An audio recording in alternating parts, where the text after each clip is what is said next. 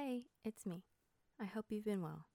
I know it's been a while, but I really needed some rest, just like I talked about in the last episode.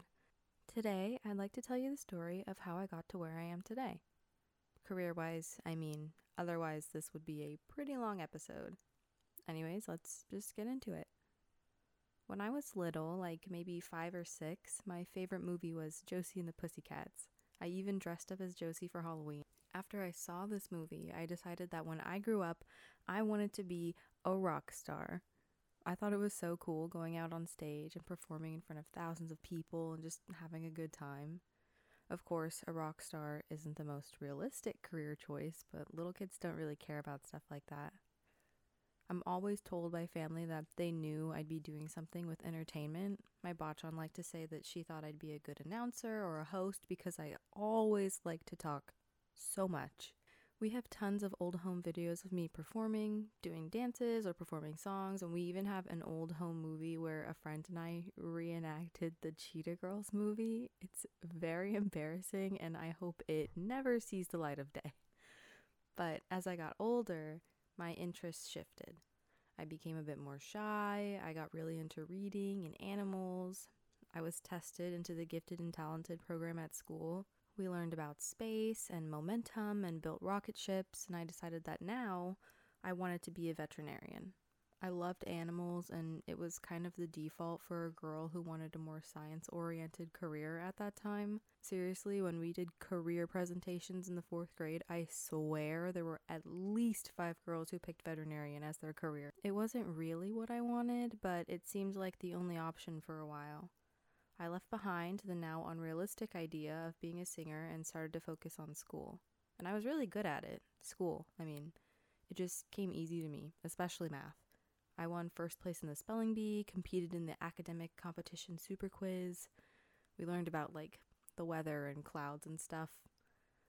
I think I was even treasurer at one point, and all of this was in elementary school.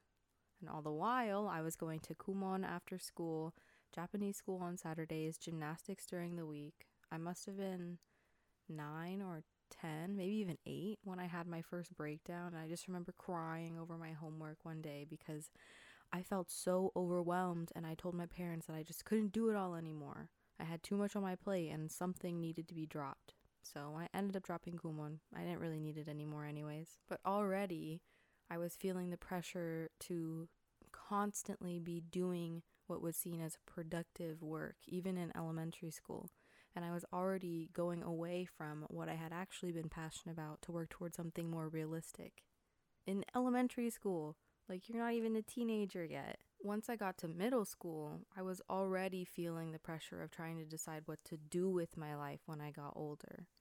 Honestly, I think I was probably feeling it even a little bit in elementary school, but it got worse as I got older. We were already hearing from teachers and parents that you have to get good grades in middle school because your grades in middle school can determine what classes you're allowed to take in high school. And those grades determine where you can go to college, which is the most important thing to worry about when you think about your future, at least according to all of the grown ups at the time. I was so happy to hear I would be able to take all of the honors classes. It like felt like a weight was lifted off my shoulders. It was like, okay, I'm going to be able to make these good grades and continue to move forward in life. So I focused on my grades and made a few new friends along the way. But I was also the kind of person who had her nose buried in a book, like all the time. Whenever we had free time, or if I finished a test early, or even sometimes during lunch, I would be reading, losing myself in these other worlds where I could live an entirely different life. I remember I used to read around a 100 books a year, there was even one or two years where I read a little over 400 like each year, which means I would read more than a book a day, which is insane. I'm not sure where I found all of the time for that. Probably by not sleeping, because yes, I was one of the kids who would hide with a flashlight and a book under their covers at night when they were supposed to be asleep. It was my safe space, and I loved hearing about all of these stories and other lives. And I would imagine that I was the main character, like a movie in my head and sometimes I'd even read the lines out loud as if I were reading a script of some sort. I should have taken that as some sort of sign, but I didn't. In seventh grade, I had the English teacher that so many students were afraid of, Ms. D'Souza.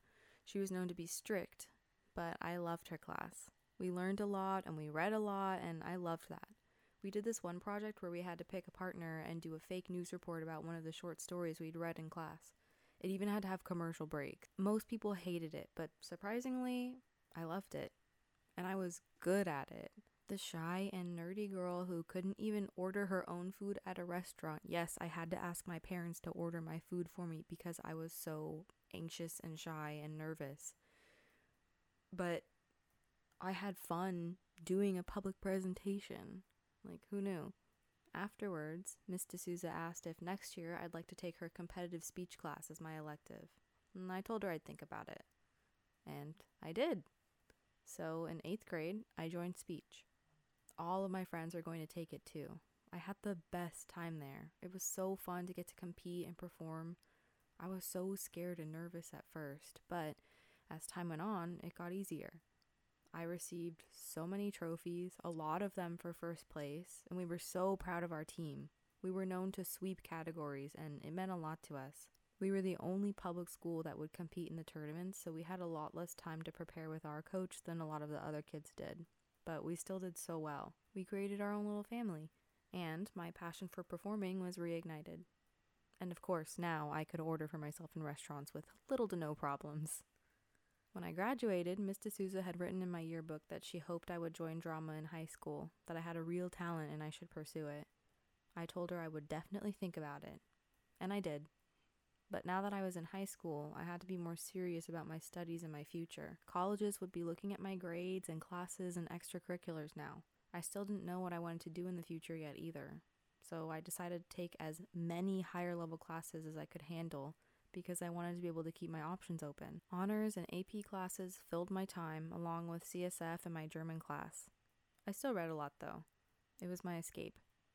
And as the years passed and the stress and the worry about my future grew, so did my confusion. I had no idea what I wanted to do. While the people around me were already starting to make decisions and pick classes based on their hopes for the future, and school was harder now. I couldn't just take a test and ace it anymore. I had to study. And even then, I fell to the middle of the pack in my classes. While my grades were still okay, and I was still taking almost exclusively higher level classes, the people around me were better and smarter and worked harder and were already making moves that would help them in their future careers. I felt like I was falling behind. And a part of me knew that academics wasn't something I wanted to focus on. I didn't enjoy it. Sure, I was decent at it, but it wasn't fun for me and the idea of having to sit in an office day in and day out sounded so miserable to me. So I tried to pursue one of my passions, singing, as a hobby. But after my first lesson, I realized I hated it. Not singing, but having to take a lesson for it. It was just something I liked to do for fun.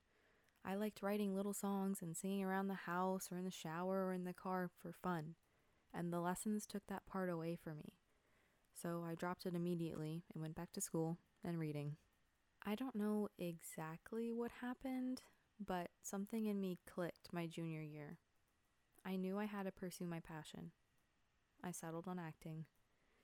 And I would follow what Miss D'Souza wanted for me. I decided my senior year I'd finally take drama.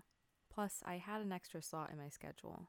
A lot of seniors would go home or take a for fun elective, so I had that space left with no pressure to fill it up with something I thought I'd need for college. In the summer between junior and senior year, I went to a summer program at a performing arts college. We learned lots of acting techniques and how to act for a camera. It was super fun and solidified my desire to be an actor even more. And one of the teachers would compliment me on how good I was at listening. And at the time, I didn't really even know what that meant, but it's something that stuck with me. And it's something that I'm always paying attention to whenever I'm acting. My head in the clouds and my heart full, I had finally settled on what I wanted. I still had the worry of being practical, and my family was worried too. A friend I had met at the summer program told me about this new school she was going to for college. The campus was on a studio lot, and the teachers were professionals in the industry. It seemed so magical and cool. I went on a tour and workshop and got to act in front of a camera and see the sets. It quickly became my dream school. Of course, to ease my worry and the worries of my family, I applied to a bunch of UCs too. For business, mostly, because I figured you can use a business degree for a lot of things and it seemed like it wouldn't be too difficult. And I told myself that if I didn't get into the acting school, that it was a sign that I just wasn't meant to be an actor. Meanwhile, I wasn't even able to participate much in drama because I was doing an exchange program with my German class. We had a German student live with us for a few weeks in the fall, and then in the spring, we would go over to Germany and live with them for a few weeks. I wouldn't trade those experiences for anything in the world, but it meant I was only able to participate in the last set of one acts the class did because I was too busy.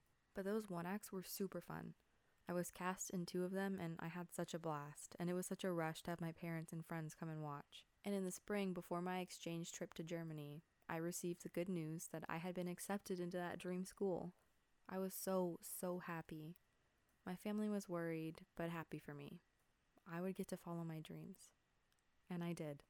I followed them all the way to an apartment in NoHo and to LA Center Studios where my school was located. I really struggled in school more than I ever had before. My grades weren't based on how well I could take a test or study anymore, they were based on performance and talent. It was hard, and I felt so behind everyone else. All of my classmates had years of training. Many of them had gone to performing arts high schools, or did community theater, or were in the drama programs at their schools. And many of them had been stars at their schools and here I was, an academic focused shy girl with practically zero experience. Most of them already knew all of the classic movies and had already heard or studied classic acting techniques. I felt so out of place and a bit lost. And I began to wonder if this was even a good idea anymore. I struggled in class, dreaded going to my acting classes when this was supposed to be what I loved. I tried my hardest to never go first, ended up going last most of the time. I was so scared. And I was so afraid of failing, of falling. The more comfortable I got around everyone else, and as time went on, I began to feel more comfortable performing, but I still never felt fully comfortable. I had to get used to the feeling of being uncomfortable, and that was hard. But I did things I never thought I'd be able to do. The school prided itself on making sure that all of its students were aware and had some sort of knowledge on most, if not all, facets of the entertainment industry. So I even took classes on writing and directing.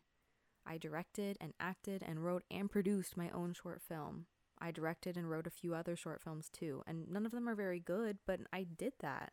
When initially I thought I'd just be an actor, I realized my love wasn't just for acting, but for entertaining and more specifically, telling stories. I was a storyteller. That was what felt right for me. And while I didn't have the best time at the school, I found more of myself than I ever thought possible. And I discovered what it was I truly loved. And I was good at it. My writing was complimented often, and I was told that I was doing a great job with producing. And my acting was so much better, and I felt more confident in it. And I still held on to my more academic side. Classmates came to me when they needed to know when homework was due, or for help on our gen ed classes. And philosophy was actually one of my favorite classes I had taken at this school. I was able to embrace sides of myself that I hadn't before and bring those sides together with the one I felt I always presented. And by the time senior year rolled around, I still didn't feel up to par with my classmates, but I felt better than I ever had in my ability to be an actor and a storyteller. And once I found the right fit for our senior showcase, I hit my stride with countless rehearsals, with feedback being that I was perfect and to keep doing what I had been.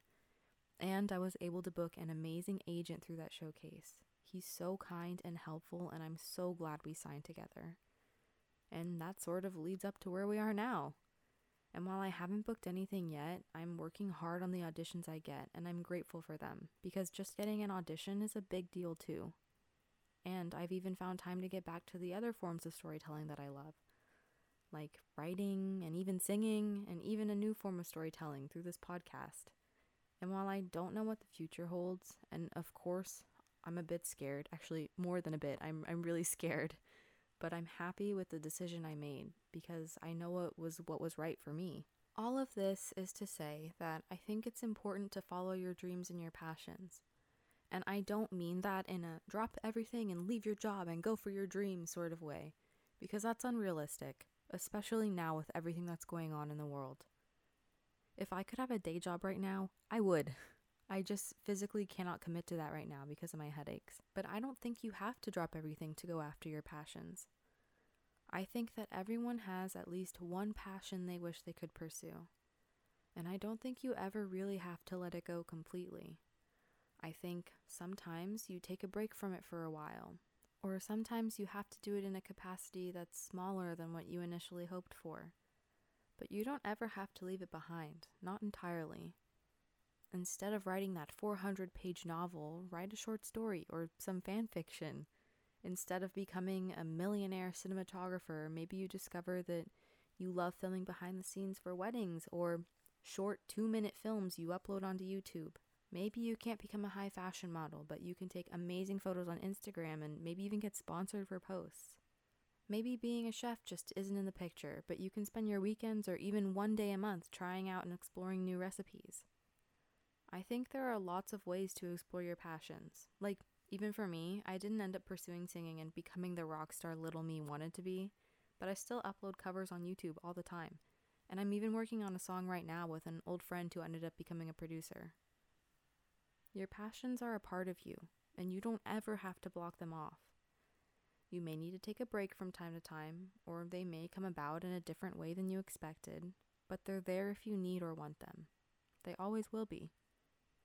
So, if you haven't explored one of your passions or dreams recently, I'd like to invite you to take some time and do that, in whatever capacity your life allows for. And I hope you're able to feel some true happiness when you do. I think we all could use a little more of that these days. Thank you for listening. I hope you have a lovely rest of your week, and I'll see you next time. Love, Michaela.